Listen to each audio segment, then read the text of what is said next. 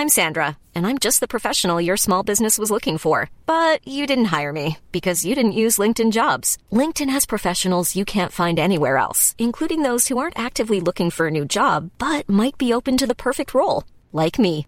In a given month, over 70% of LinkedIn users don't visit other leading job sites. So if you're not looking on LinkedIn, you'll miss out on great candidates like Sandra. Start hiring professionals like a professional. Post your free job on linkedin.com/people today. Millions of people have lost weight with personalized plans from Noom, like Evan, who can't stand salads and still lost 50 pounds. Salads, generally, for most people, are the easy button, right? For me, that wasn't an option. I never really was a salad guy. That's just not who I am. But Noom worked for me. Get your personalized plan today at Noom.com. Real Noom user compensated to provide their story. In four weeks, the typical Noom user can expect to lose one to two pounds per week. Individual results may vary.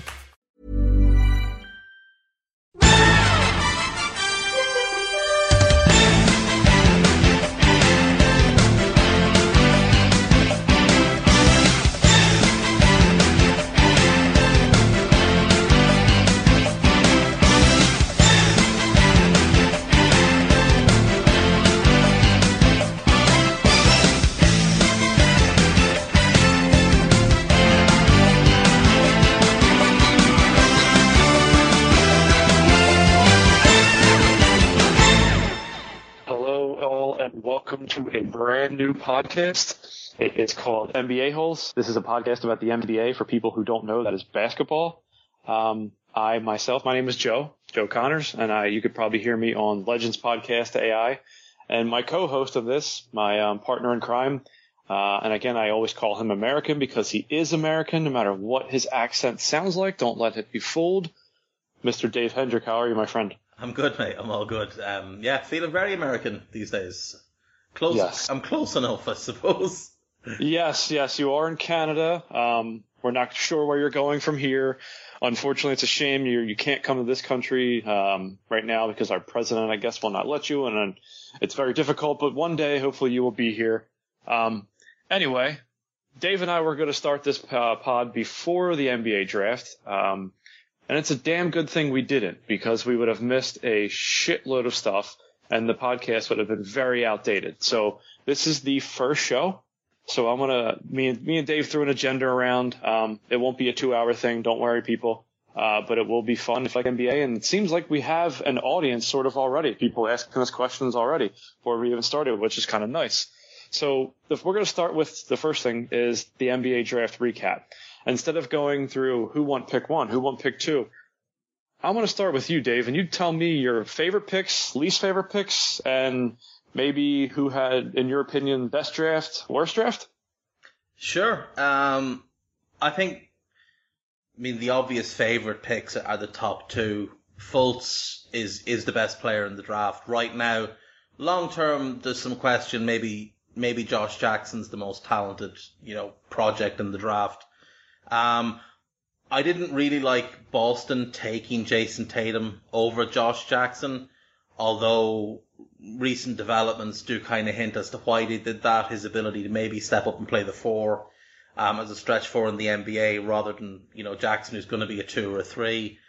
Um, I really like Orlando taking Jonathan Isaac and it's, it's very fitting for them given the GM they now have um, and what he did when he was in Milwaukee, taking guys who are long, athletic, and stuff like that. And he's got maybe the highest upside of anybody in the draft, but he's also the one that is probably the most likely to bust. So it's a real pick. It's a real kind of you know throw the dice there from Orlando, but they needed to do it because.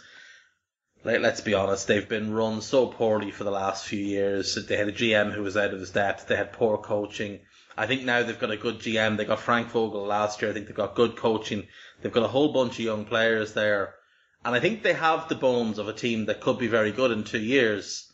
Um, the thing is they're going to need to be patient and they're going to need to develop those players and not do anything stupid. Um, I, the, for me, the, the biggest loser in the draft is Miami because I wouldn't have taken Bam Adebayo at 14. For me, he was like a mid 20s pick. I think they, I think they really reached getting him. Like the Wolves picked 14th, or sorry, 16th because of the trade, we got Justin Patton. I would much rather have Justin Patton than Bam, and I think Miami would have been better off taking taking Justin than taking Bam. So for me, they're the big losers. Yeah, my, myself, um, I'm a big Sixers fan, Philadelphia 76ers. I am from the city, right outside the city, I should say. Uh, I love what they did. The, the Celtics trade, and again, we're going to touch on that in a second and why that it only took one first round pick to move up to, like Dave said, and I do agree with that. I think Fultz not only is the best player in the draft, but he's the best fit for the, the 76ers team and being what they have on their team now. So I love what they did. I love them getting Jonah Bolden where they did, who I think could be a really good player. Um, uh, I love what the Wolves did, and I know that's your team, and I'm not saying that just because of what the Timberwolves did. We'll get to that trade. Um, I really like Malik Monk at 11. I think that's a great pick for Charlotte. And, Uh, and, a- and a steal at that point. Yeah, A no steal- question. A steal at 11. That guy had top six or seven talent. Yeah, he, he's he's. I I would I, I'll go on not really going on a limb here, but he's the probably the best shooter in the draft. Yeah. And and to get him at 11 is a really good pickup. If that's all, see what people need to realize about the NBA now is this this is not your dad's NBA. Um, shooting is really at an all-time premium, and you see that with teams like the Gold State Warriors. It's why one of the reasons why they're so good is because they can spread a floor and kill you in many ways. So getting him at 11 is is phenomenal. Um, Jonathan Isaac, I like that pick too because he could, like you said, he's incredibly talented. He could be a great pick. It's a really good fit with the Magic. They need a lot, um, so they could have went different ways. But grabbing him where they got him uh, is a really good pick. Josh Jackson was a guy. If the Sixers had stayed at three and not moved up to one, was a guy that I liked. Except that he just needs to work on that shot.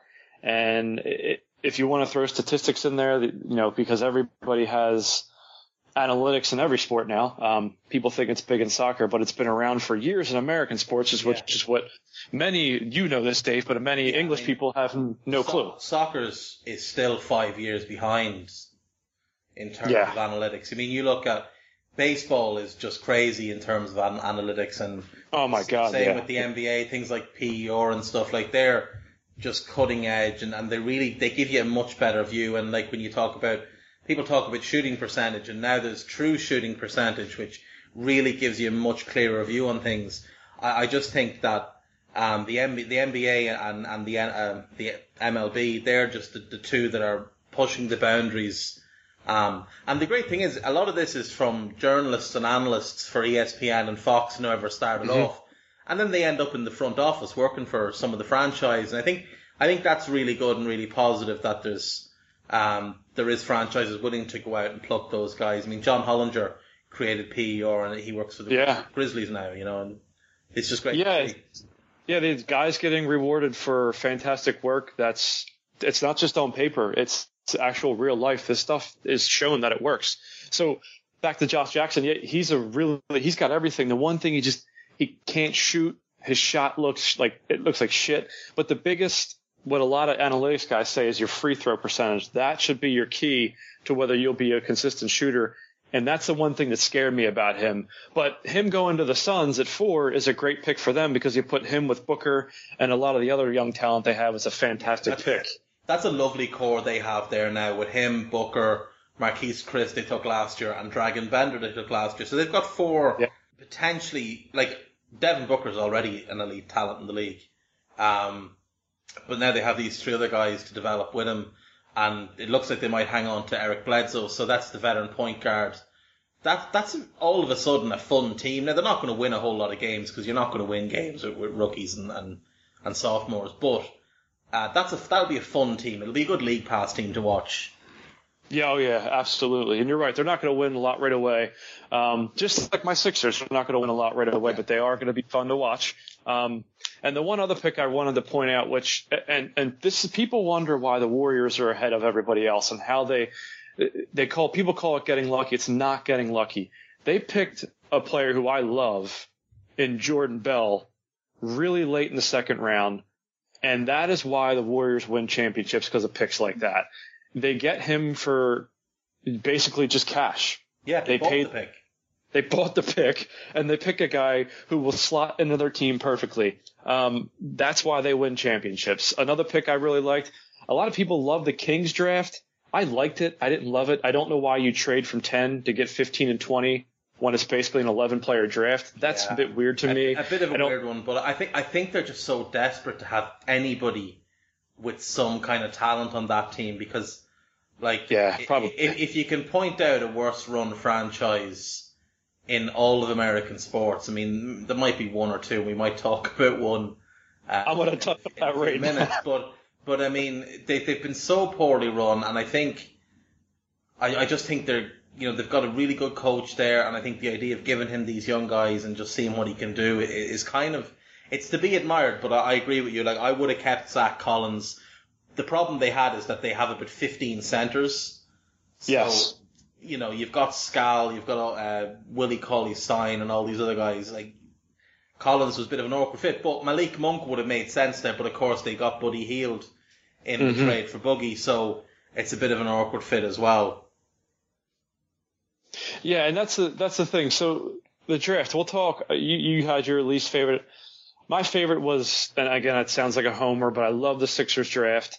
Um, I didn't like what the Celtics did. I am a massive Duke basketball fan, and they took Jayson Tatum, who is a Duke player, and I just don't know if he's going to be a fit for them. But again, we'll come to that later, and he may not matter in the long run anyway.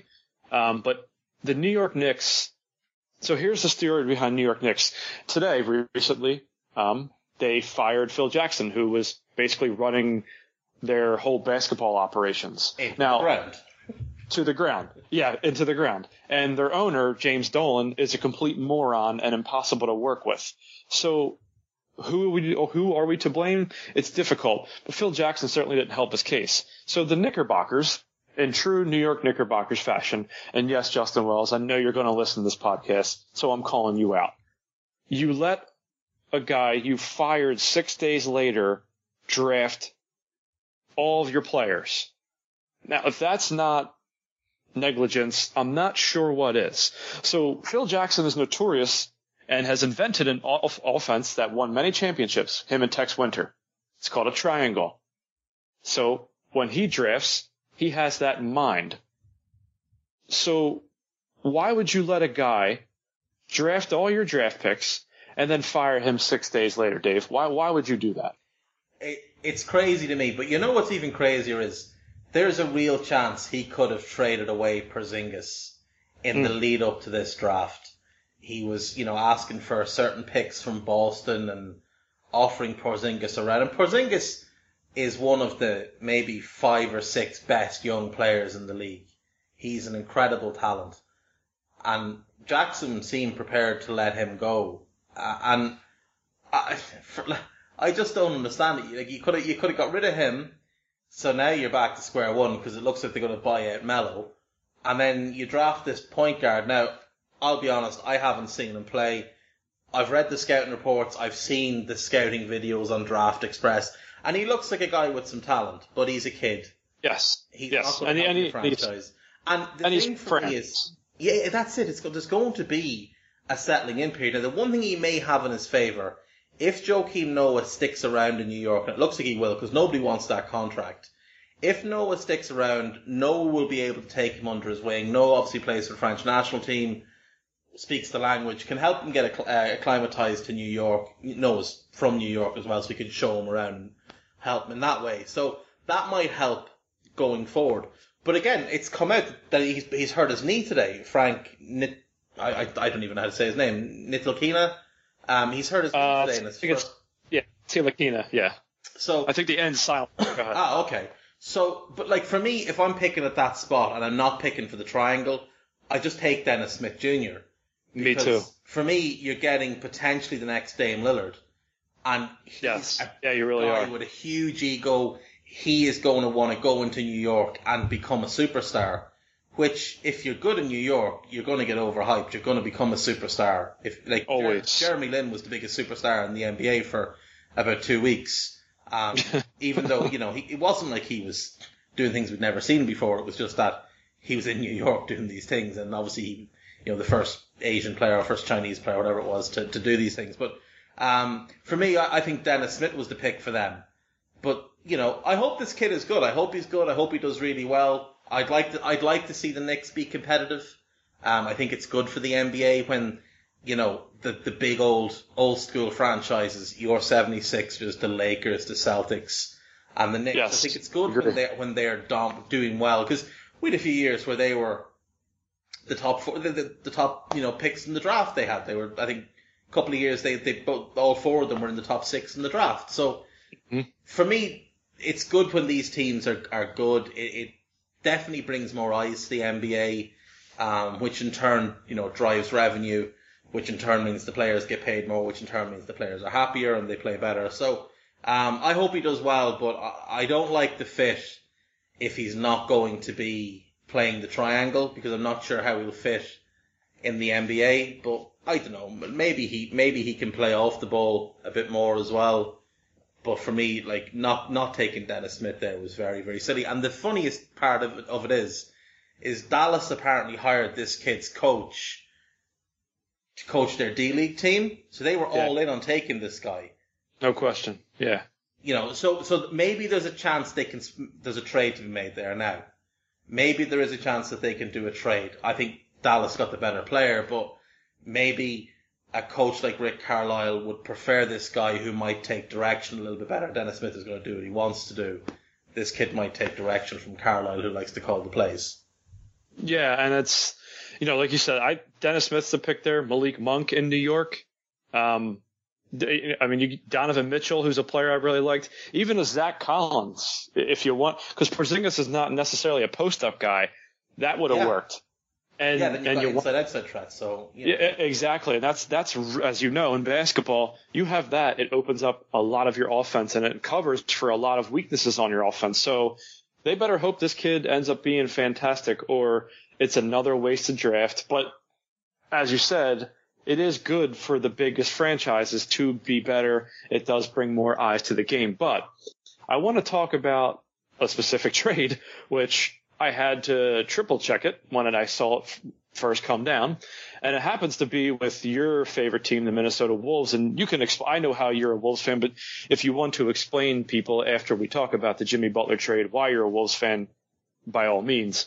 But the Wolves absolutely, I, I don't care how you look at this deal. If you're a Chicago fan, you could be the biggest Chicago apologist ever.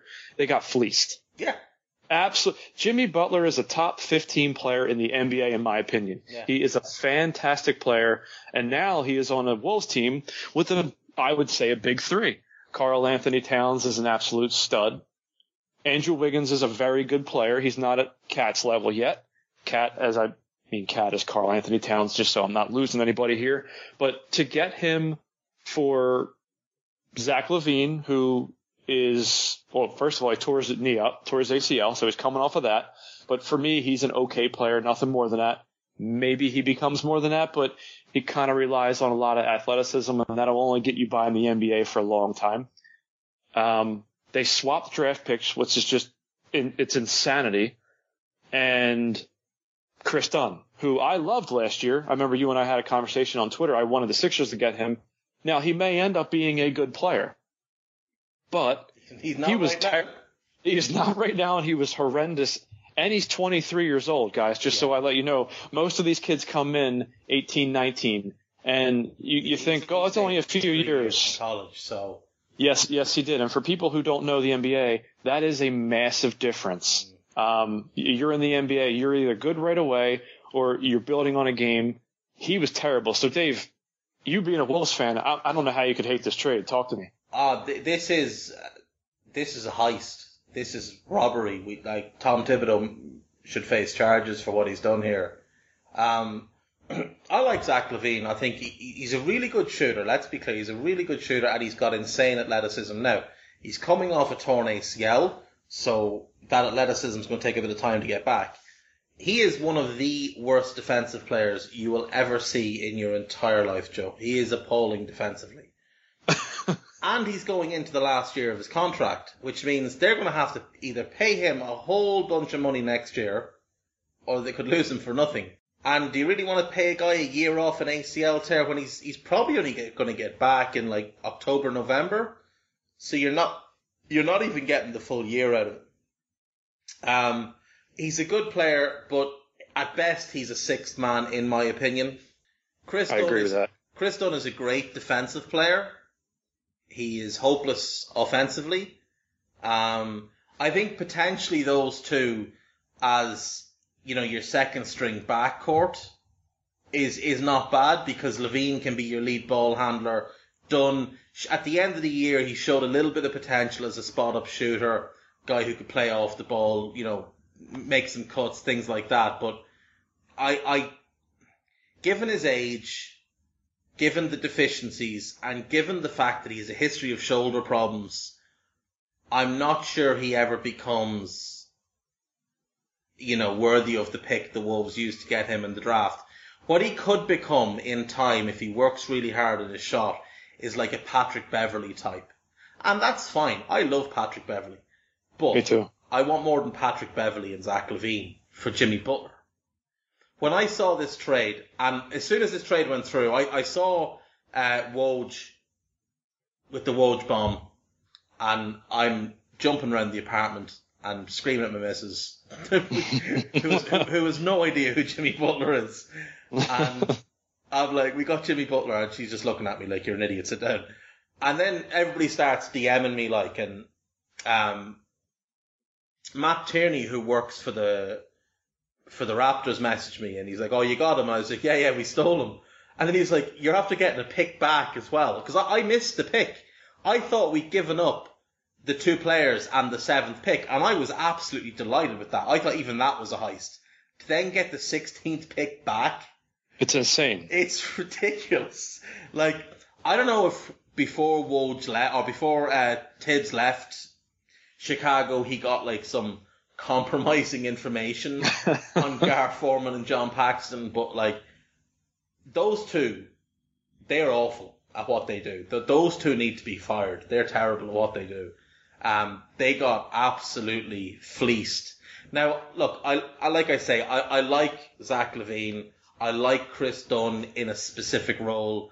I like the kid they got out of Arizona. I think he's like, you know, a a poor man's Porzingis. He can shoot threes, but he can't de- he can't play defense, uh, and he can't Yeah. rebound, And he's seven one and he can't rebound, which is which uh, is just a, a concern. Like you know, yeah. Lauri Lauri Markkanen. Yeah, I just yeah, I, I, and he's like, but he's a good player, and I think he's going to develop into a decent passer. And there's a chance that they can teach him how to rebound. You know, just get your get your body in the way, learn how to box out. And, you know, you're a big enough guy, put on some weight.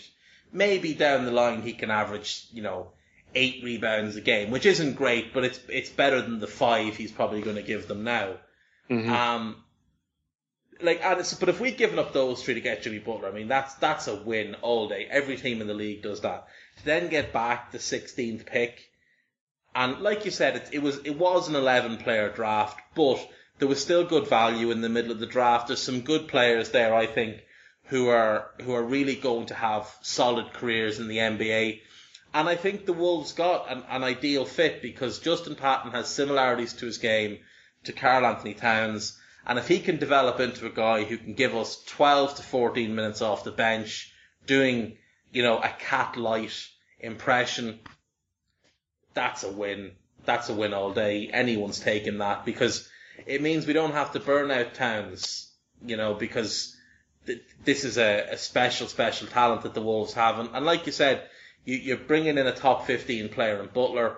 I think over the next year, Towns is going to take a jump into that top 15 to 20 range as well. I already think he's one of the three or four best centers in the league. And, uh, and uh, the big winner here is Andrew Wiggins though. yes. The big Yes, winner here. Wait, wait, number one, he doesn't have to play small forward anymore. He can he can slide back to the, to the shooting guard spot that he played a lot of at last season when when LaVine got hurt. He looks much more comfortable. Um, he's bigger than most of the shooting guards, so he's got a size advantage. He's got a quickness advantage over pretty much everybody. He's got an athleticism advantage over pretty much everybody. He's a, an elite scorer, t- potential to, you know, to rise and rise and maybe become a 30 point a night scorer in the league.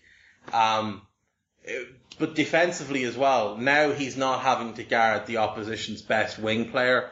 Butler will take that assignment. Butler's also going to just kick Wiggins in the backside and make him defend because Wiggins has the talent and the, you know, the skill set to defend really well. The issue is effort.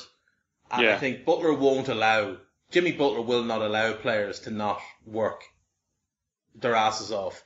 He's going to kick Towns in the ass as well. And I think we're going to see a massive step forward from both of them next year defensively. But Wiggins should, should take off. He needs to work on his shooting as well. We've obviously seen an uptick last year, but if, if he can develop the, even the corner tree, go and stand in the corner, let Butler run a pick and roll with Towns and find you. Open shot every single time because they're going to have to double team on the pick and roll because you can't, nobody stop, not, not nobody, but there's very few that's going to stop Jimmy Butler one on one. When Towns is in the post, there's very few that can stop him one on one. Again, there'll be a double team. Towns is a pretty good passer. If Wiggins is in the corner, that three is going to be open all day. If he can nail them at about a 42% clip, that'll be really good. And all of a sudden it'll space the floor better for us as well. We're going to have some issues with our fit, um, because like Rubio's not a great shooter. Dieng doesn't have great range, but I think there's a trade coming with Rubio. I think we're going to Yeah, me too. you know, like I think it makes sense. I there was a rumored trade where he would go to Utah, Boris Diaw contract would go to uh, Houston, and then he he'd get uh, re- released because it's non-guaranteed, and Patrick Beverley would come to the Wolves, and I really like that idea because I think you put Beverley with Wiggins and Butler. Great defensive player. Yeah, and, and a great spot up shooter, and he doesn't need Yeah. the ball. Like Yep. the the one I like is George Hill. I think he's a really good fit. I think he might want too much money though. Like if he's looking for kind of twenty million, I think that's just a little too much for George Hill, even with the new cap, you know, salary cap where it is. Yeah, Um, it went down actually. So It did. It went down from last year, but like I mean, it's still what thirty million higher than it was the year before that. Um, Yeah, yeah, I yeah. just think twenty million for George Hill is too much. If he'd take fifteen, that'd be great, and he'd be a great fit with Wiggins and Butler because he can play off the ball. He's a decent shooter. He's a leader. You know, great defender. Um, that would have worked. And we need we need a stretch four. That's going to be a big thing. If Boston need to free up space, I mean, I was throwing this idea around on Twitter, talking to a few people yesterday, and I was saying, well, look, Boston are probably going to send Avery Bradley and Jae Crowder to to Indiana if they if they're going for Paul George. It would it looks like they are. yeah, and it would make sense for us to offer Indy Ricky Rubio because I think Ricky Rubio and Avery Bradley is a good backcourt, good defensively.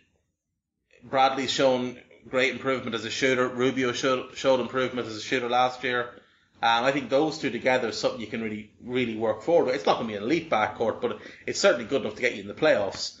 Um, Oh, question. It's a lot better than a lot of the teams in the NBA. yeah, you know, so like I, I was like that, I don't- works, and then we take Jae Crowder, and all of a sudden we've got, say we got George Hill, you've got George Hill, Wiggins, Butler, Crowder, Towns. All of a sudden we're laughing, and we've got still got some cap space to fill out the bench. Yeah, and that's a, I mean, there's there's just no downside to this trade. So, but you you put a nice segue for me there into Paul George. So, when I first brought up the the agenda for this pod, we, I said to Dave, I said, what what is Boston doing? Why are they giving my Sixers basically giving away Markelle Fultz for one draft pick? He's worth more than that. Blah blah blah. Well, it appears that they are trying to get Paul George, um, and they are trying to get Gordon Hayward, who is a Utah Jazz player and is a, is a good player, is a guy like I wouldn't call him elite, but if you add him with Paul George, Al Horford, Isaiah Thomas, that's a good team. Um, but my only thing is, see, Boston's kind of caught in between here. They have a lot of assets, right? And assets can be good and they can be bad. As you and I know, and maybe other people don't, but the NBA draft is a massive crapshoot. Yeah. There, may, there's sometimes only one player that ends up, literally one player in all them picks that ends up being worth a franchise guy. So you can look at assets two ways. Some teams really, really value them high, and they say, okay, well, I'll take your your your top two draft picks, and I'll give you Paul George, or whatever. And other teams go, well, fuck, you know, it ain't not worth that. But see, the thing that Paul George did is he came out and said, basically, I'm going to sign with the Lakers. Yeah.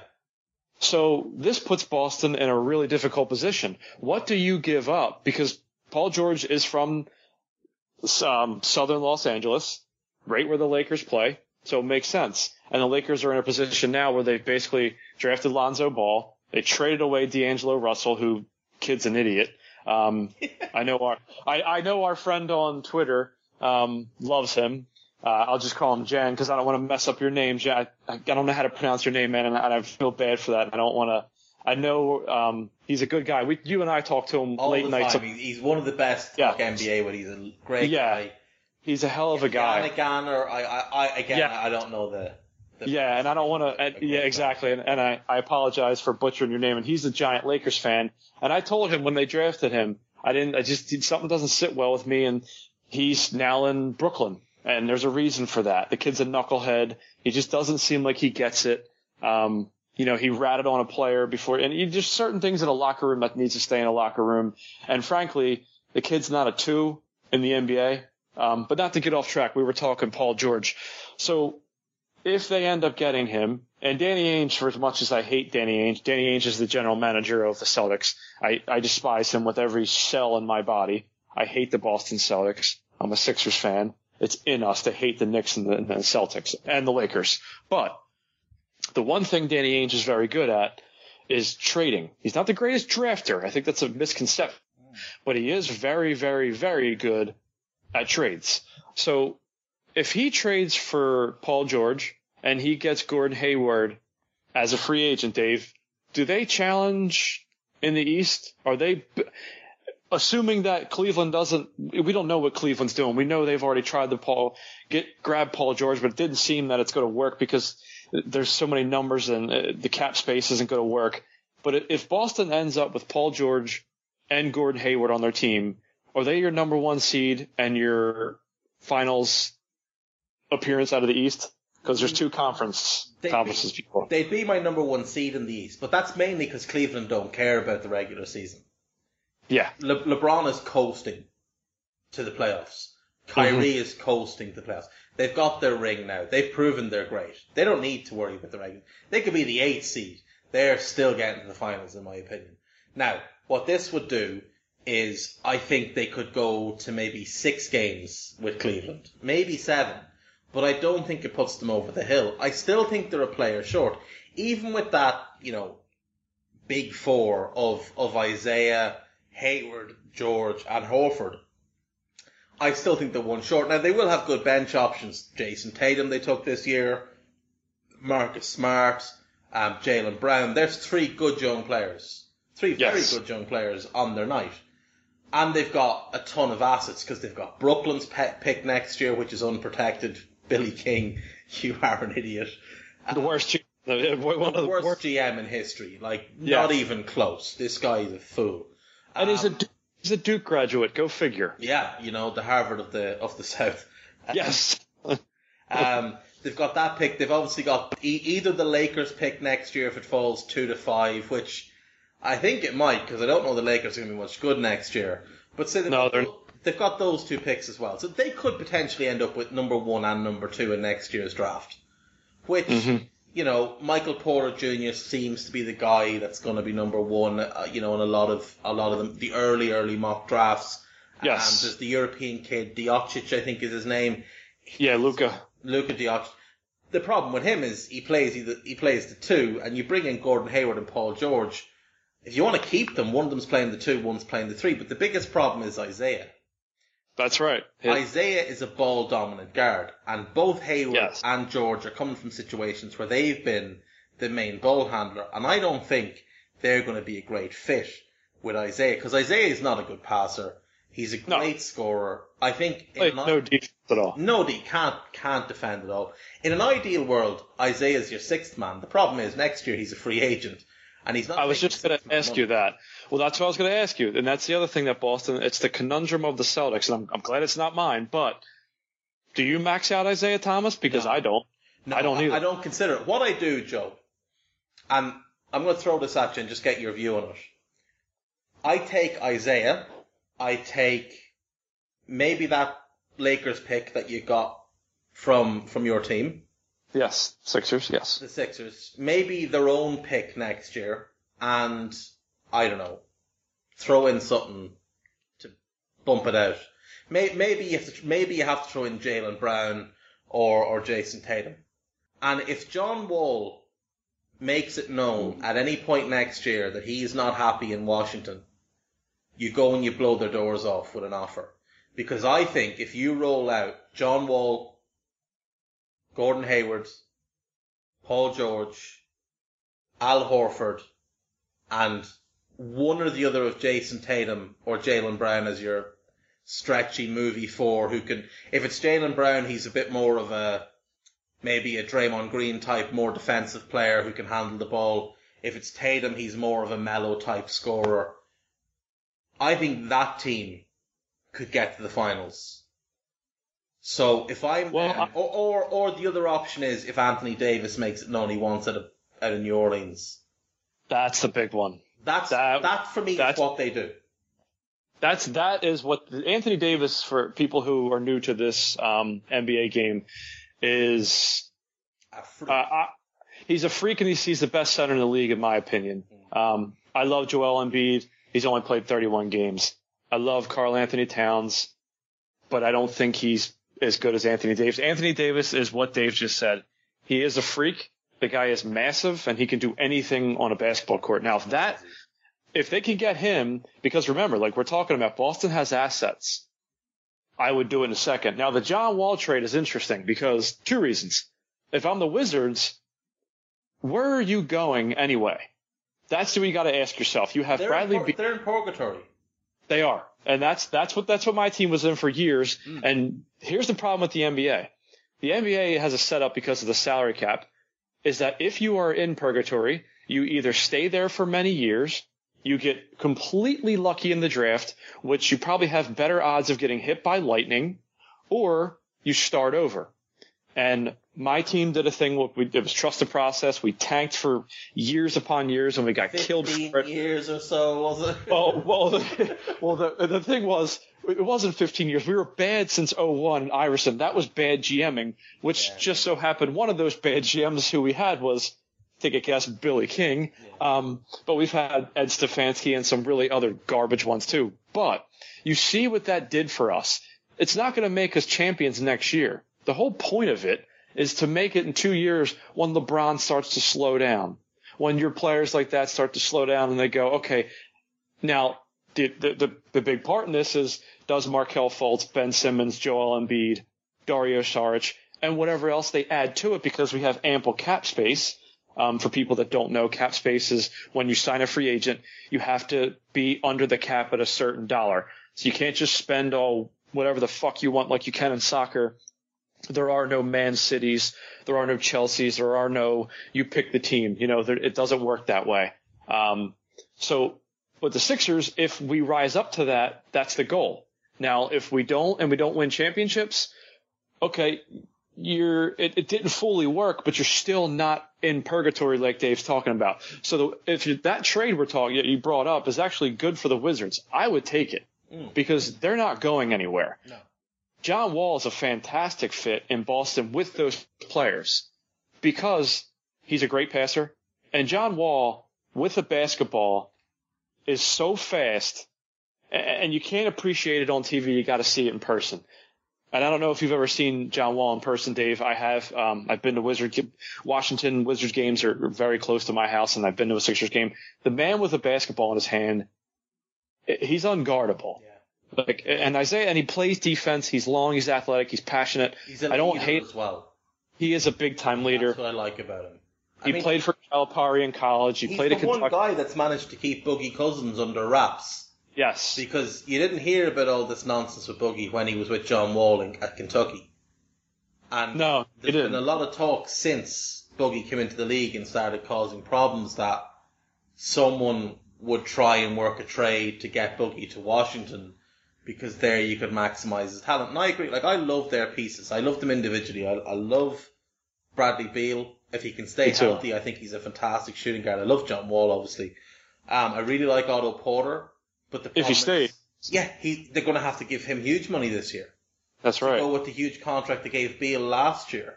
So And you just can't do that. no, it doesn't. I, I mean, you, obviously, obviously, for those that don't know, you can go over the cap to pay your own free agents, like your own players. You can keep them. Uh, it's called the Larry Bird rule, Yes. And you can break the cap to go over um, to keep your own guys. But all of a sudden, you could end up in a situation where they're committed to the guts of almost $85 million to three players. Only one of whom is actually an all-star because Beal, Beal is all-star talent, but, you know, he, he hasn't stayed healthy enough. Otto Porter, like I said, I like him, but I mean, what is he? He's about the eighth or ninth best small forward in the league, if Yeah. even if even that. If even that, yeah. A- and you're going to pay him huge money. Um, you've got Marcin Gortat. I think he's up next year for an extension. Um, yeah, an average player, but Yeah. he'll get big money. That's the thing. exactly because because he's you know he fits the system. He's a good diver to the rim in, in the pick and roll, and like all of a sudden you don't have any cap space, so you're stuck with that team, and it, you end up in the same situation as say the Atlanta Hawks were back when they had Josh Smith, um, Al Horford, Joe Johnson, and that group, and they were a good team. I mean, they were a good team. They Yes, were they were. always, you know, between the three and the six seed in the East, but that was their ceiling, and they were they were second rounding out every year if they even got to the second round.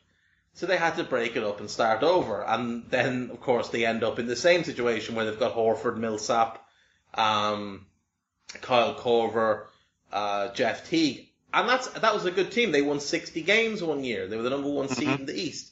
They get bounced out of the playoffs, and they can't get better because they're maxed out cap wise on this group.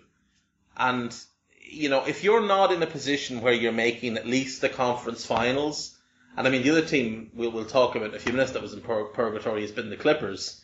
Um, if you're not making the conference finals, you're not really doing anything. You might you might as well be doing what what your team and my team have been doing for the last few years, which is tanking to Yes. get those best young players, to develop them, and you know add vet- veterans around them. That's what we've done with Butler, and we'll continue to do now in, in free agency. That's what your guys will do in free agency. Yep. Um, I'm sure Bryan Colangelo will be uh, will be making phone calls as soon as he can. And all of a sudden, you're going to end up in a situation where those are two, there are two more teams that are going to rise up. You guys are in the East. You're going to pass Washington if if everybody stays healthy. That that'll be the question mark with your team. Uh, Big time. Yeah. You know, and then what do Washington find themselves at? Because I mean, the other team like that are the Raptors. Because They're stuck now too. they're screwed. And I said this last year. I wouldn't have given DeMar. DeRozan that contract. No, me either. But you know, there's, there's, the reason why is he's a he's a very good player. But I'll, I'll ask you this question: Does DeMar DeRozan is is basically is DeMar DeRozan on a LeBron James level? No, no, not even close.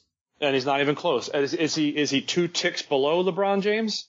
He might be four ticks below LeBron James. And and that there it is. That's it right there. You know, So I that- mean, that- if you're naming the elite two guards in the league, yeah, how, how many do you name before you get to him? Because you're starting off with the likes of Klay Thompson, James Yes. Harden, Jimmy Butler, um, Bradley Beal, yeah, he and he he's a good player. Gordon Hayward. But- if he comes to Boston, will be a shooting guard. He's better than DeMar DeRozan.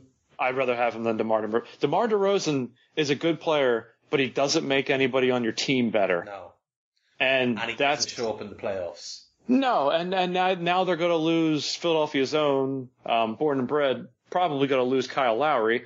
Um, and maybe that's better for them because if they gave him a contract, then you might as well I just mean, stop going that's to your it. They're talking about giving him big money and giving Serge Ibaka big money. That's and now all of a sudden you've got three guys who are all good players.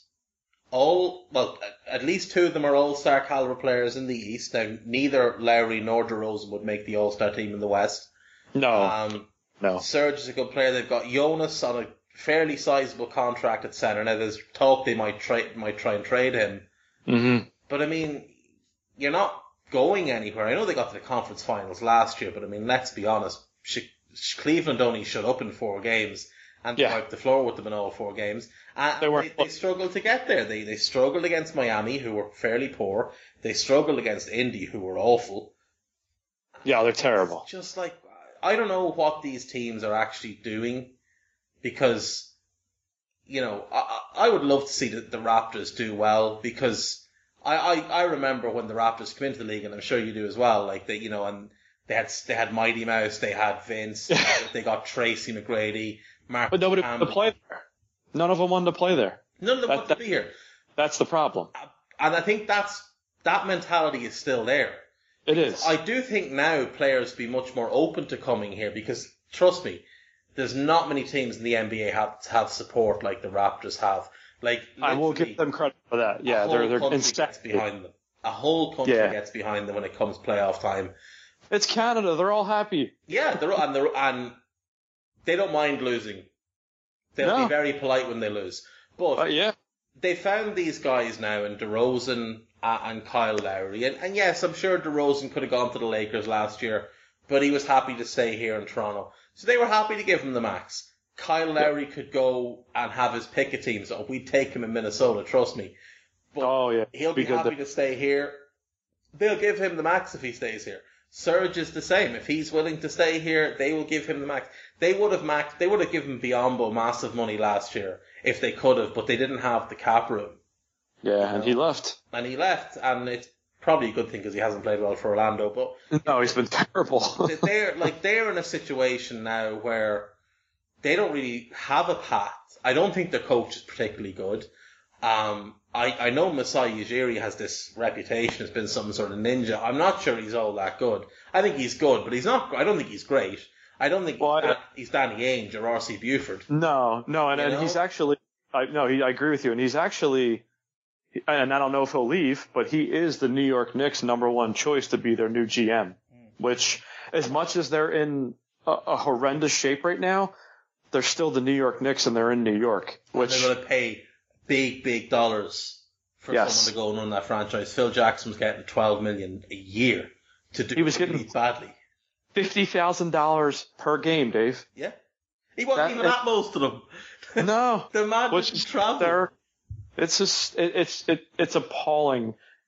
Again, I don't I don't want to just keep piling on them, but it, they, like you said, they're up. They might have passed the Sacramento Kings in embarrassing Yeah, franchises, They're up and that, and that's saying a lot because Lottie Divac, who was the general manager of the Kings, has no fucking clue what Well, he's look, doing, and he was a reason- basketball player. The only bright spot for the Knicks is Kristaps Porzingis, and the only reason, the only reason they got him is because Hinkie did a silly and took Jahlil Okafor because it was Okafor that Phil wanted. Yes. But let me let me I can I can shine light on that. You're right. And we passed on him and it still burns me up to this day, just like it burns me up that Karl-Anthony Towns is not on my team because of ping pong balls and Andrew Wiggins. But we will we'll have that conversation for another time. The reason the Sixers passed on Porzingis is because his his agent came out and said he will not work out for you. He wants to play in New York. And Hinkie and this is the reason basically why Hinkie lost his job. He was not, Hinkie was a genius in what he did process wise, but when it came to social skills, he doesn't have them. And that's why he was fired. So, yeah, you're right. He is the only piece they have on that team. And he's a fantastic piece. And you said, you mentioned it earlier.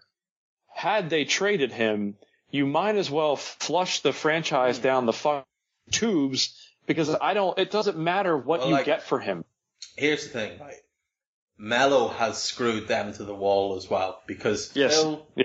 stupidly gave him a no trade clause that he didn't need to give him, but he gave it to him. And now Melo won't waive it. So they can't get anything back for him.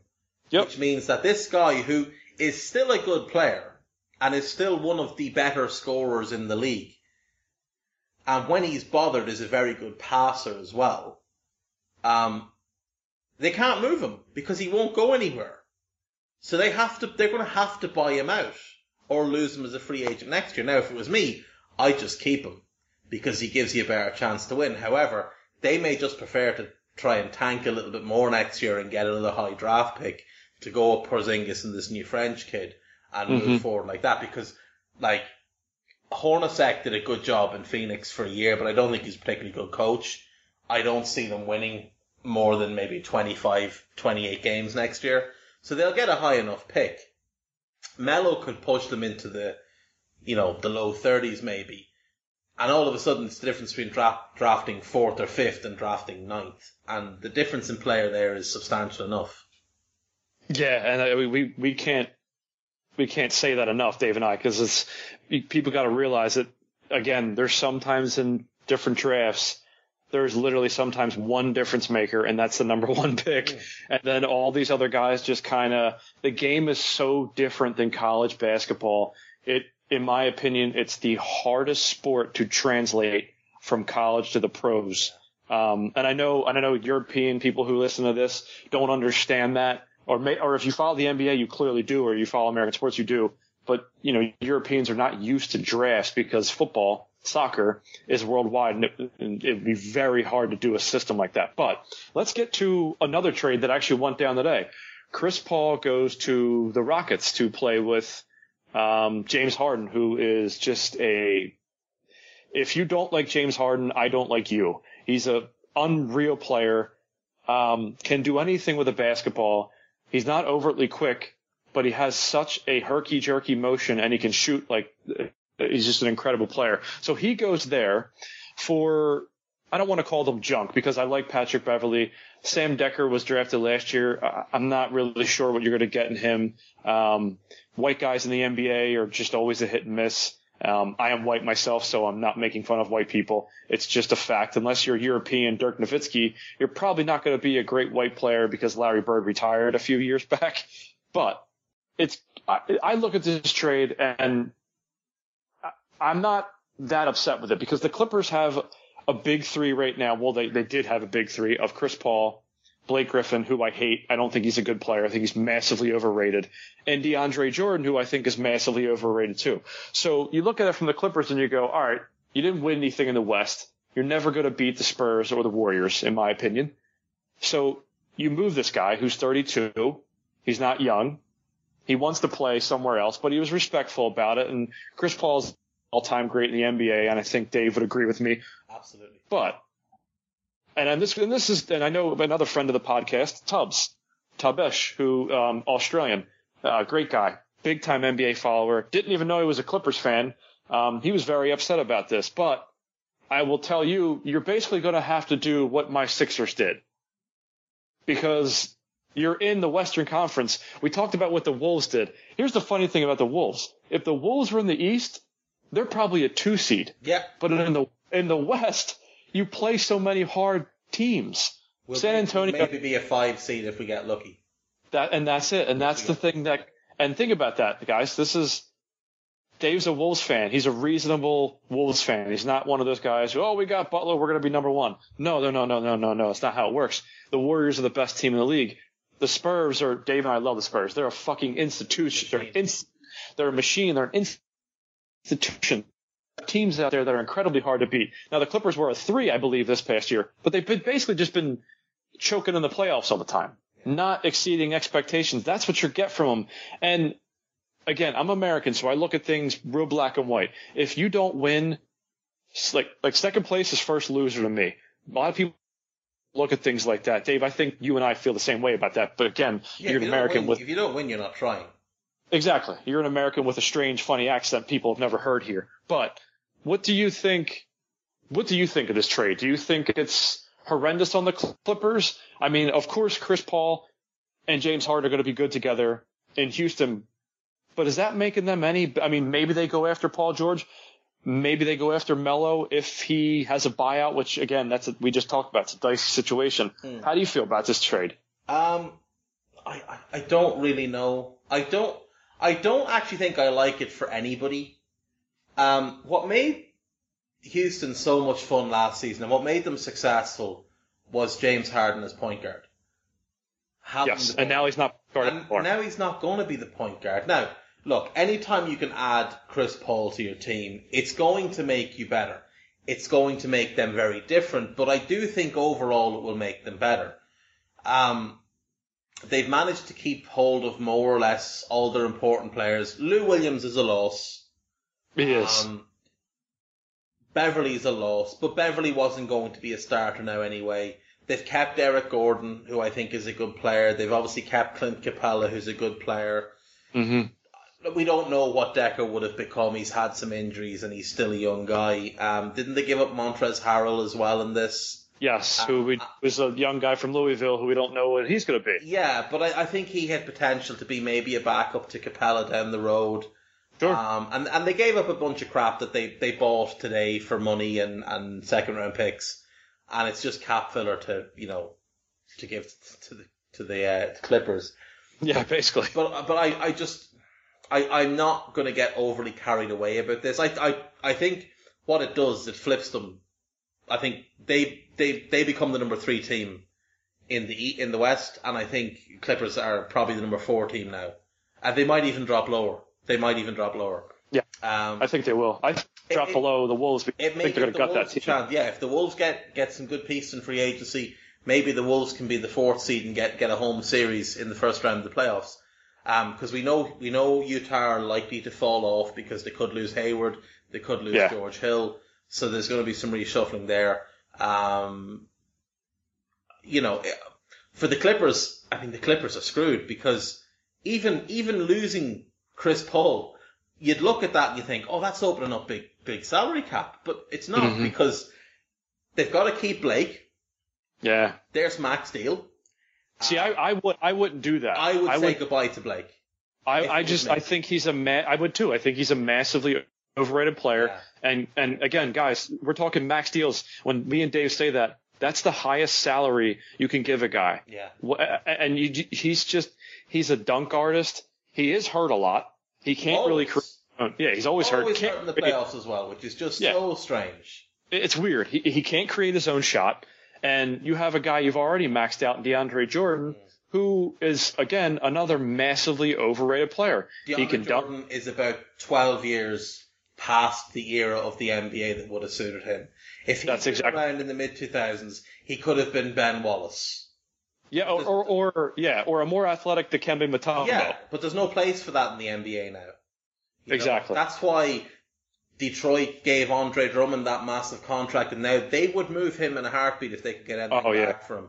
Um, you know, I think Whiteside, the guys like Whiteside have a bit more value because, you know, they He can step guard- out and step out- yeah, and he can guard the perimeter as well, which which Yes. the bigger guys can't do. Um, like for me, I was looking at the Clippers situation a couple of days ago, and I didn't think this was possible. I didn't think there was any chance Chris Paul would leave, and I was saying to myself, the move there is is let let Blake leave, go and find yourself a three and D wing and a stretch four who can shoot the three, and build that team around Chris Paul. All, Yeah. And just run pick and roll. Chris Paul, DeAndre Drummond pick and roll. You've got JJ Redick one side, whoever you bring in the other side is your three point shooters, and you just let them gun constantly. You try and you bring in the likes of Kyle Korver, um, as a free agent, you know, just guys who can shoot the three, spread the floor. And all of a sudden, maybe you become a better version of what Stan Van Gundy had in, in Orlando a few years back with Dwight and what Mhm. he's had in, in Detroit with, with, with Drummond. You could become a better version of that. And I think a better version of that still gets you fourth, maybe third seed in the West. Uh, just because Chris Paul is so good. But now I don't know what they do because they've taken on all these contracts. They're going to have to just get rid of half of them because they don't have enough roster spots. I still think they need to let, um, let, let Blake go. Where Blake goes now is, is a question mark. Um, I really hope Minnesota don't do something silly. I don't think they would. I don't think they will. I think Thibs would hate him. He, he doesn't. Tom Thibodeau would run his ass out of a gym. Yeah. If you don't defend, you won't play for Tom Thibodeau. It's as simple as that. There's a chance if if look here, if the if the Knicks can get rid of Melo, there's, Then that there's sense. Blake Griffin landing spot is New York. Yeah. because he'll And and for reasons you said earlier, yeah, for reasons you said earlier about it's New York, you're already in the limelight. Blake Griffin would love that. That's that is probably the perfect fit, and it, it would make sense. And I I do think that Melo would accept the buyout if he's going to go to. I don't see him going to Cleveland now because he's got to look at his career and go, can they can these guys win? Because I don't think they can. is LeBron maybe- going to be there that year? that's yeah, and I don't think he is, and I really think again this is to Jen. I'm just going to call you Jen because I don't want to butcher your name. I really Jen. A lot of people do around the league think he's going to be a Laker next year. Um, now I'm going to get to that question real soon, but I'm going to skip to my end. This is probably going to be a real quick question. Can anybody beat the Golden State Warriors right now? No. And they're okay. I, I'm going to say the same thing. Um, for people who don't know, or that Golden State Warriors are just Insane. we talked. They're they're just uh, you. They, anything. They're the best counterpunching team I've ever seen in my entire life. Anything you do to them, they counterpunch back and they beat you. You land You could- a nice body shot, they take your head clean off with an uppercut. You, With- you with- a good job they're coming all the way in with a right hook. Just with interest. They are brilliantly coached, brilliantly run. They've got a group of guys that love playing together, that sacrifice for each other, not just on the court, but in terms of the money as well. They've had a lot Yeah. of luck. They've had a lot of luck. Steph Curry Yeah. felt them in the draft. Draymond Thompson. felt them. Klay felt them. Steph got hurt early in his career and took a low ball contract that's way Yeah. below. Like I mean, he's on 11 million a year. Yeah, it's ridiculous. Five or six players in the league, maybe even higher Easy. than that. Yeah, Um, I, You know, they get Kevin Durant, uh, uh, Andre Iguodala. You know Andre. That guy Yeah. is a stud. has been He since is. day one. The key with- with you, but what a player. That's what it is. You said it right there. You took the words right out of my mouth. He was he was never supposed to be a number one player. Philadelphia in our leaner times, um, even leaner than they are now because we're on the up and up. We've tried to make him a number one to replace I- Allen Iverson, and that was just a gigantic mistake because you Tried to don't. make him Michael Jordan when in actual fact Yeah. he's Scottie Pippen. And yeah, and yeah, basically, and he's nowhere even near that talent. No. but I, I, I get what you're saying. Yeah, he's not the lead dog. He, he and he's probably going to leave the Warriors in free agency. I would love him in Minnesota. Yeah, he would fit I really would well there. love him in Minnesota. But, here, but here's the but here's the key though. Are you gonna will are you willing to because he's an older guy now. He's got one contract left in him. Are you gonna give him a high salary to play there? Do you know, it w- for me, the money with him isn't the issue, it's the years.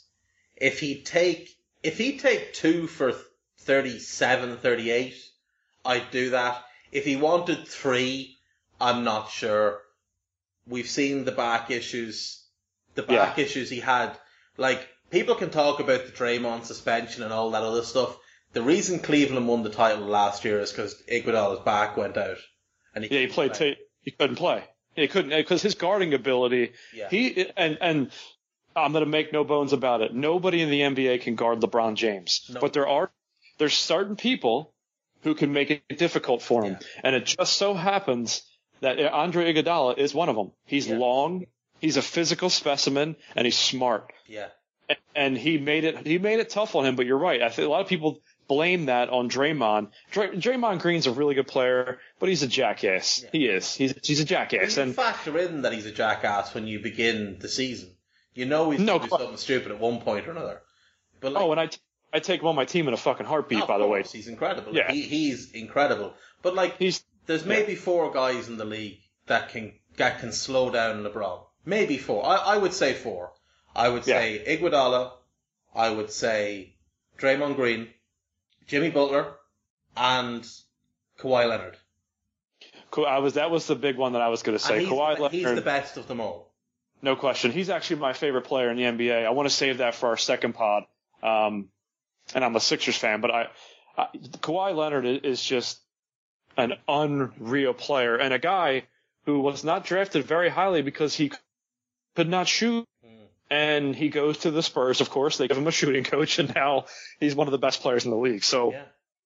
let me stick with LeBron James. And I am a LeBron fan.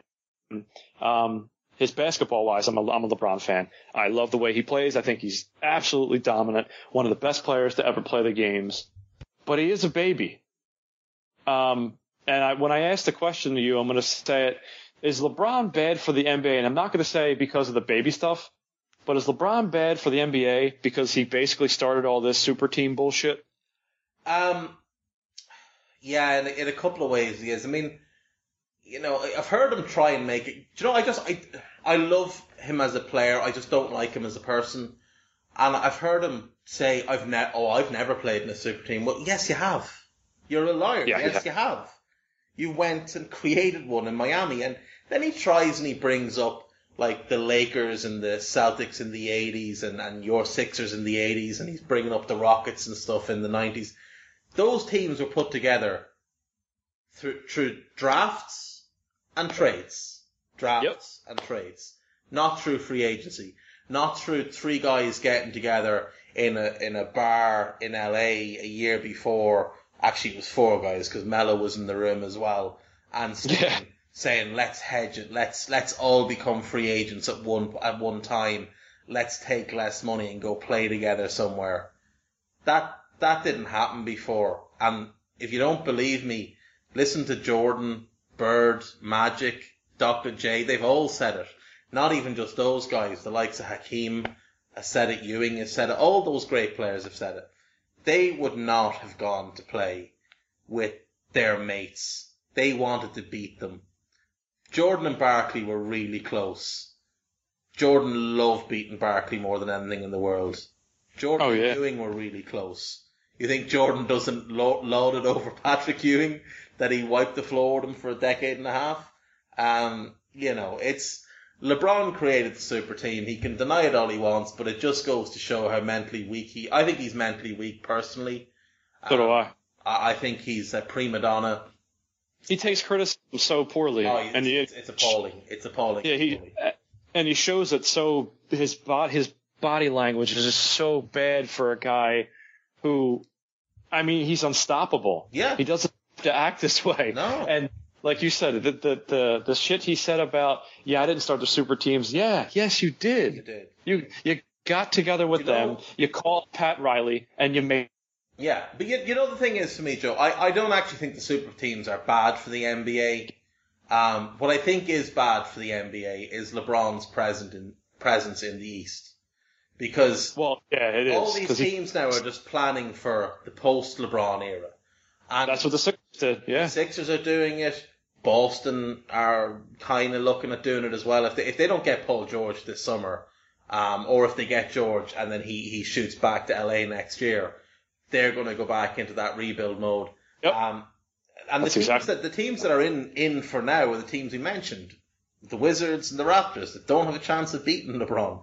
Uh, the Indiana Pacers a couple of years ago that don't actually have a chance of beating him. And you know, I, I, I people talking about this, you know, seven straight trips to the finals. The Eastern Conference is pathetic. It's It a is. joke. It is a joke. Like, it's just, it's awful. If the Spurs were in the East, if the Rockets were in the East, if the Clippers were in the East, all of them would have made at least one finals in the last seven years because they would have found a way to beat LeBron in at least one series.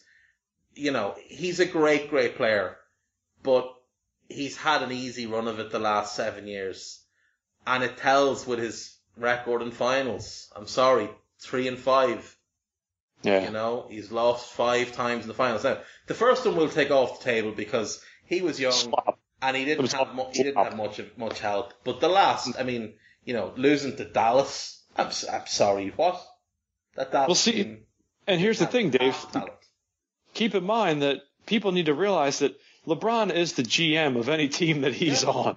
So Yeah. let's not forget that he's putting these teams together. So I'm gonna throw I'm gonna throw a question out there, and I I, pr- I probably know your answer, but I'm gonna try to word it a way that may get a different answer out of you before we get to our last topic. So Michael Jordan is the greatest basketball player of all time, Mm. right? Yes. let's take away, just for shits and giggles, let's take away all the titles. Right? We'll take away his titles, take away the bronze titles. Who's the better player between the two of them? Oh, I think LeBron is the more gifted player. I think Jordan's the better player. See, I was hoping for a different answer. I, one of these pods, I'm going to trick your ass up. I would say the exact same thing. I mean, my wife is a gigantic basketball fan, loves Michael Jordan, and I try to explain to her over and over there are things that LeBron can do that Michael could never do. Couldn't even think of doing. Could it- not even a question of doing. And a lot of people don't understand that. And I'm, guys, whoever's listening to this pod, if it's 5e, I don't care. I'm not saying he's a better player, but just know LeBron could rebound better, pass better. There are things that he can do better than Michael Jordan. It doesn't mean that he's a better, greatest player in the world? One thing he world. can't do that Jordan could do is close games. No, he cannot. Michael he can Jordan is after Mariano Rivera, off of the cap, Yes. the second greatest closer in the history of the world. If the Yeah, he- on the line, the only man you wanted the ball in the hands of is Michael Jordan. Fifty percent on game-winning shots, Joe, over his career. Fifty Yeah, that's percent. That's insanity. And and nobody had a bigger competitive streak than Michael Jordan, maybe ever. Michael Maybe Jordan used to drop a hundred grand on a on a round of golf. He would bet his friends Yeah. hundred grand on a round of golf. That was how competitive he was. And Yeah, and he didn't No. care. And, and if he lost, double down next round, and Yeah. he would keep going until he won. That's the Like, kind of guy Michael the Jordan. thing, Joe. Right? I mean, you look at look at Jordan in the finals. Six and zero, never needed a game seven, six time Finals MVP. Yeah, LeBron that tells you James- everything there. Lost five. We'll we'll take away the first one because we'll be real nice about it. He choked against Dallas. D Wade carried him to the first title from Miami. He was great against the Spurs, the second title from Miami, but the Spurs threw away Game Six and should have had that closed out. hmm Uh, the Spurs wiped the floor with them the next year. He didn't turn up. Lost 4-1. He was great against the Warriors the first time round. He was great against the War- incredible against the Warriors second time round. But like we've said, there's extenuating circumstances. Draymond suspension, Iguodala's injury. Without them, he doesn't win that title either. We could be looking at a situation where he's like one and six, one and seven Which- in finals Which says a lot. which it does say a lot, and they got the they got wiped off off the floor this time as well in a couple of those games. You know, so like he, there's no question he is incredible, and he like he won the genetic lottery because he's a freak of nature. He's six eight, he's Yeah, two he's sixty five. He's built like a power forward. He's got the handle and vision of a point guard. You know, he's got the, the engine of of a fucking Hummer. Like the guy just goes and goes and goes and goes. He's incredible, but he doesn't have that closer gene. Now, and that's been said about him. That's not just me saying that. A lot of people have said that. A, lot of, a lot of experts have said that. But when, Sure. he, when he had D Wade, D Wade has that gene. Yes, he does. He it, it's we like to call it in these parts. We call them killers. Yeah. Kyrie That's what we call- a- Kyrie is a killer. Yes, he is. And that's yes, fine. he is. So you put LeBron with one of those, that's fine. He can win titles. He's proven that before because he can elevate guys. Jo- but that that's what separates him from Jordan as individuals. LeBron is prob- is maybe a better team basketball player than Jordan, but Jordan's the better player. yeah, And, and Yeah, yeah. I've heard people say that LeBron is going to go to the Lakers and Paul George is going to go to the Lakers. Well, neither of them are closers because Paul George is like 0 and 16 in game winning shots and he never hit one. no, he hasn't hit who's one. the closer there? You know, Well, and they, you know, and they drafted Lonzo Ball, who, you know, we got to see how he works out. I mean, I, he's a I'm ball dominant guard. and that's that's that's the big problem there. And I'm skeptical about Lonzo Ball's shot. Here's shot. what I think is going to happen, Joe. We, we were just talking about the Clippers. I- Yeah. The Clippers are smart. What they do is they wave goodbye to Blake. It'll be tough, but wave goodbye to JJ. I think he'll have a lot of suitors in the league. Be a lot of guys looking for someone like him. Yeah, this, I know the Sixers want him bad. Yeah, he'd be perfect. Perfect Yes, he fit in the Sixers. Yes, you he get would. rid of all the other crap that you've got. You fire Austin Rivers to the moon. You fire Doc Rivers. And next summer, I think DeAndre Jordan has an opt out.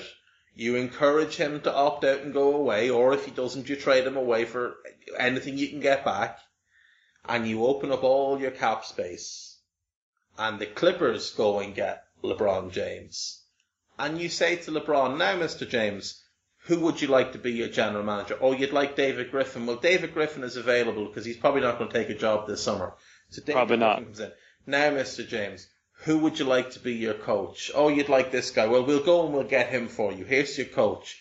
Now, who would you like to play with, Mr. James? Here's the list of free agents. Here's the here's a list of you know guys we're happy to trade all our first round picks the next forty years for. Because make no mistake, when he leaves Cleveland, they're, They're gonna be- falling apart Oh, everybody's leaving because yeah, they've traded they're away all their assets. They've got nothing left. Uh, Love is going to opt out the first chance he can. Kyrie will opt out the first chance he can. Yep. and Cleveland will be a barren wasteland for the next 25 years, as they would have always been if Without LeBron. If he hadn't been born in Akron and the basketball gods hadn't smiled on them, they'd be a wasteland right now. Yeah, I mean, and let's face it. Um, and this, I, I maybe I do mean disrespect to Cleveland, but who the fuck wants to play in Cleveland? There's, you know what the best thing to do to you when you get to Ohio is, Dave? Get on a plane and get the fuck out of there because there's nothing. Go back. Yeah, there's nothing to do. So Now that's not Joe saying that because there's a slight Pennsylvania Ohio rivalry. and that wouldn't have anything to do with that, Joe. You wouldn't allow no, I would never, I would never be biased on that. Um, so Look, you know, if if Cleveland do bottom out, I mean, look, they could hit the lottery again. Look, look how fluky they were. They they drafted Kyrie. Um, Ugh, they got yeah. Tristan Thompson Thompson in the same draft. Now, then they got they got back to back number one picks. They screwed the first one taking Anthony Bennett when they should have taken Oladipo. Yep. Then they get Wiggins the next year. Here's And where trade- I think they made the mistake was to trade Wiggins for Love. And Kevin, Love, I, I do too. I, I, thought, I always thought that. If you play Kyrie one, Wiggins two, LeBron three, Tristan Thompson four, and then you've got loads of cap room, and you've got other assets, including future picks and Anthony Bennett, who we didn't realize was appalling at that point. Then you can go and you can trade for, you know, a stretch five or whatever it is that you want, or you play Tristan at the four, at the five, and you go and you get your stretch, your, your stretch four. I just think don't think that trade has worked out for them. I know they won the title, so it, it did work out for them, and Kevin Love played really well. But Kevin Love doesn't want to be there. I don't No, think he doesn't wanna be him. there. Like, I mean, they're trying to move him to get Paul George. Yeah. And now he has that albatross of a contract. Mm. And and the NBA, the NBA is an ever changing game, probably more than any sport that I can think of the top of my head. It literally changes year to year. Yeah. And he's sort of going into that dinosaur category. And I'm not saying a terrible player, but there's you know you know what I mean. There's certain players who could fit in certain on certain teams and not others. Like Kevin Love can't play on the Golden State Warriors. No. And he, He can't- he just- can't play against the Golden State Warriors he can't That's right. defense. That's exactly Like, that the if I'm point. honest, Joe, I Like, do you- think LeBron's age of winning titles is over. I think Probably. he'll get back to one more finals, and I think that'll be it, because I think he'll go to the West then. But I, I think what he might end up doing is he might end up on a team with a 36 year old Dwyane Wade, a 35 year old Carmelo Anthony. He'll be 34, and they'll think it's great because they get to play together. The problem is that the guy who would be the second best player of that group is, is Paul is Chris Paul, who's now made his way to Houston, and he's Yeah. not going to go back there because no. in, in a couple of months he can sign a four year, one hundred and fifty million dollar contract with Houston, and he's going to do that because He's 32. he's thirty two, and and he is the president of the Players Association. Yes, he He's is. the one who helped negotiate the terms where older players can get these longer, bigger contracts, and he did that in part for himself and LeBron, mm-hmm. etc., etc. So, I, I, I think, I think LeBron has one finals appearance left. I think he may get swept next year, um, because Golden State are going to get better, just because their players are in, you know, their mid twenties, mid to late twenties, and they're going to have another Yeah. year together. So they're going to get better. Um, and the Cavs are going to get worse because they don't have anybody outside those three. Um, And they can't add anybody without subtracting somebody. That's the cap wise. Yeah. They've got a whole bunch of old guys that can play either one end or the other. Yep. They have no assets. They have a bunch of Richard Jeffersons on their team. Yeah. And Kyrie, Kevin Love, who, like you said, it's going to be Golden State unless someone drastic injuries happen. And it's going to be the same thing because Kevin Love can't guard anybody. Kyrie can't score 50 points in six straight games. LeBron could, but they don't, you know, because he's LeBron James. Steph Curry, I- want to do our next pod on guys like him and Allen Iverson, but that's for next pod. So I want to get to the last topic, and it's the MVP race. I know you and I are going to differ here because I'm pretty sure I saw you something tweet months ago. But Russell Westbrook wins the MVP in a landslide, um, voting wise, and I I completely agree with it. He's an amazing player on a horrendous team, and he averaged a fucking triple double. And for people who don't know what a triple double is, it's it's at least ten points in points, assist, rebounds, blocks. One of those stats. Now he didn't go 10, 10, 10. His stats were I don't have them in front of me. Dave May, they're unbelievable. But I got a feeling that you thought that James Harden should have won it. Yes. Maybe I thought so. I did. So I completely disagree with you, but go ahead. Let well, me hear you. Here's the thing. I think giving Russell Westbrook the MVP because he averaged a triple double is one of the biggest piles of horseshit I've ever heard in my life. If he'd averaged, if he'd averaged, um, 30 points, 10.5 rebounds and, and 8 assists, or, or sorry, 10.5 re- uh, assists and 8 rebounds, would he have been less deserving? Would he have played worse? No. And the reason he got those rebounds is because his, team stepped out of the way and let him take them. Because he was, he Yeah. was stat chasing. Um, his team won in the mid 40s, which for me just isn't acceptable to win the MVP. If you're not winning at least 50 games, I'm sorry, you're not the MVP. Um, I don't agree that his team is terrible. I think Oladipo is a very good player. I think Steven Adams is a very, very good player. Um, I think they've got, you know, the likes of Roberson is a good defender. Um, I know he didn't have a great year, but they, ha- I think they've got talent in that team.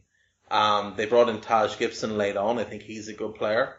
I think they're well coached. I, I don't think it's a terrible team. For example, I think that the supporting cast he has right now is better than the supporting cast Allen Iverson brought to an NBA Finals in 2001. Agree. I, that I would agree with. Yes. And so for me, and, and this is the other thing, I don't think the West was all that good this year. In a normal year in the West, I might have factored in, okay, the West was super strong, but it wasn't. There was a lot of very poor teams in the West this year. Like a lot. Minnesota, Sacramento, New Orleans, uh, the Lakers, uh, Dallas were poor, like, you know, on and on and on. A lot of really poor teams in the West. And I just, I just don't think, like, I don't think the triple double is a reason to give it to him. His level of play, absolutely. He was w- worthy of being in the conversation. So, so take a, take away the triple double because you, you obviously don't believe that that should be the marker to win it. No, because the triple double wasn't a thing until everybody started talking about it in the 80s when Magic Johnson was doing it. Despite the Yeah, fact well- that Oscar Robertson has done it, it was coined Yeah. by the PR guy for the Lakers in the 80s. It was. Yeah, it was. And I, you're exactly right. It was for Magic Johnson, which is a typical douche Lakers thing to do. Of course, yeah, only only the Lakers. Like Larry Bird was doing it as well. Nobody talked about him. Yeah. He was a white guy. Yeah. Um, Well, again, though, all the black players didn't think he could play until he went into their gym, and then he was like, "Whoa, Exactly. my man, my man could play." he said So- Dennis Rodman said if he was if he was black, he'd just be another good player. So Larry lit him up for 56. Uh, yes. But you know, like, don't get me wrong, Russell had an incredible year, and I, I absolutely believe he's, he was in the conversation. But for me, James Harden, what he did with, I believe, a very similar level of talent, possibly even less talent. Like, if you're picking, say you take Russell Westbrook and James Harden out of it, if you're picking the two best players between the, Thun- the Thunder and the Rockets, the two best players are Steven Adams and Victor Oladipo. And then it's kind of a snake after that, one from here, one from here, one from here, one from here. So Yeah. I, I don't think Harden had a talent advantage, but he won 10 more games or close to it. Um, Kawhi Leonard won 60 games. I, yeah. With he was in the conversation, Tony. Adams, or to- Tony Adams, Tony Parker, the corpse of Manu Ginobili, the corpse of LaMarcus Aldridge, the corpse of Pau Gasol, um, the decomposed corpse of David Lee, and and not only did Kawhi carry the offensive load, now not to the extent that Russell and James did for their teams, but he, he did it to a very high degree. He was also the best defender on the team. yes. Played Yo, level like defense. this. Yes. So- All year. All never, year. never. ta- doesn't take nights off. No, and like he was back to back defensive player of the year before this year. Now he may have dropped five or ten percent from the year before because he took on the added load offensively, but for me, winning 60 games, doing what Kawhi did, I would have, I would have gone with Kawhi, then James Harden, and then Russ. But for me, it was Kawhi or James. I just didn't think Russ hit the qualifier, which was winning at least 50 games and getting a home seed. I think you've got to get a home seed in the playoffs. And then Nisby was terrible in the playoffs as well, you know. And I, I just don't think, like, this is another topic altogether. I just don't think you're going to win with Russell Westbrook as your best player. You know, Ooh, I, I don't ooh, think you're getting out of the first round with Russell Westbrook as your first, as your best player. That could be number one conversation for episode two. We'll, we will talk about that. And you do bring up valid points. So they're, they're actually, you're not the classic, well, because I don't like the player, because I, I No, get that I a do, lot. and I think he's he's amazing to watch. I mean, he's probably the greatest athlete the NBA has ever seen. I mean, Oh, this yeah. guy has no cartilage in his knee, and he plays like an express train. and he Um, can, he bounces around like a kangaroo. It's, it's ridiculous. You know, the main reason not to give him the MVP this year would have been that next year he'd have tried to get a qu- uh, quadruple double. yeah, he probably would have. He might have achieved it too. Um, he- and this is the reason I don't give it to Harden. And I actually I go Russ, Kawhi, Harden. I don't give it to Harden because he's playing in a Mike D'Antonio system, and you can say, well, you can't hold that against him, but I am holding it against him because that whole offense, whole team was tailored around him. And as great of a player as he is, and I love James Harden, I, I just think that his his stats are a little padded by that offense.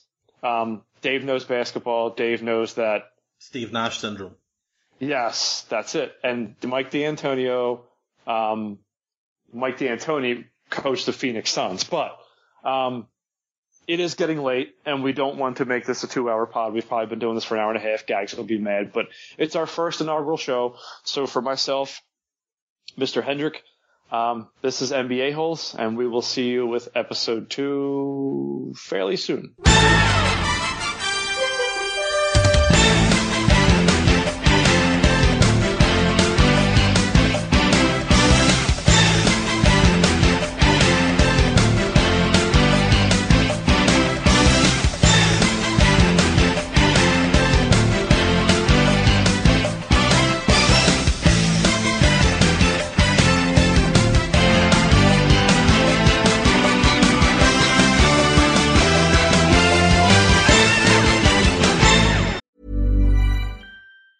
If you thought the only way to get a more defined jawline with natural looking results was through surgery, think again. Juvederm Volux XC is a non surgical injectable gel filler that improves moderate to severe loss of jawline definition and can help you achieve natural looking results with little downtime. Even better, this improved definition lasts up to one year with optimal treatment. No maintenance required. Improve jawline definition for a smooth, sculpted look with Juvederm Volux XC. For important safety information and to find a licensed specialist, visit juvederm.com. That's J U V E D E R M.com. Not for people with severe allergic reactions, allergies to lidocaine, or the proteins used in Juvederm. Common side effects include injection site redness, swelling, pain, tenderness, firmness, lumps, bumps, bruising, discoloration, or itching. There's a risk of unintentional injection into a blood vessel, which can cause vision abnormalities, blindness, stroke, temporary scabs, or scarring. Talk to a licensed specialist to find out if it's right for you.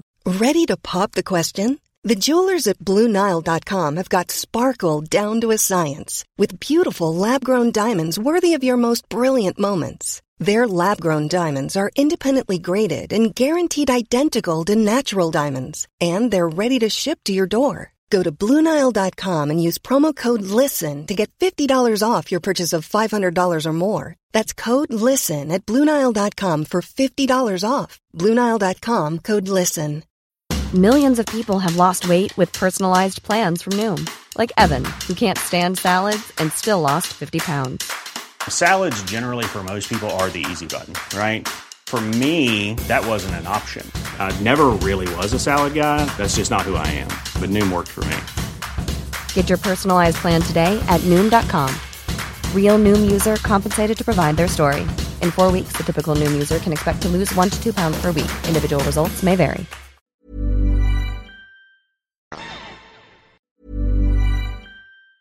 Even when we're on a budget, we still deserve nice things. Quince is a place to scoop up stunning high-end goods for 50 to 80% less than similar brands. They have buttery soft cashmere sweaters starting at $50, luxurious Italian leather bags, and so much more. Plus, Quince only works with factories that use safe, ethical, and responsible manufacturing. Get the high-end goods you'll love without the high price tag with Quince.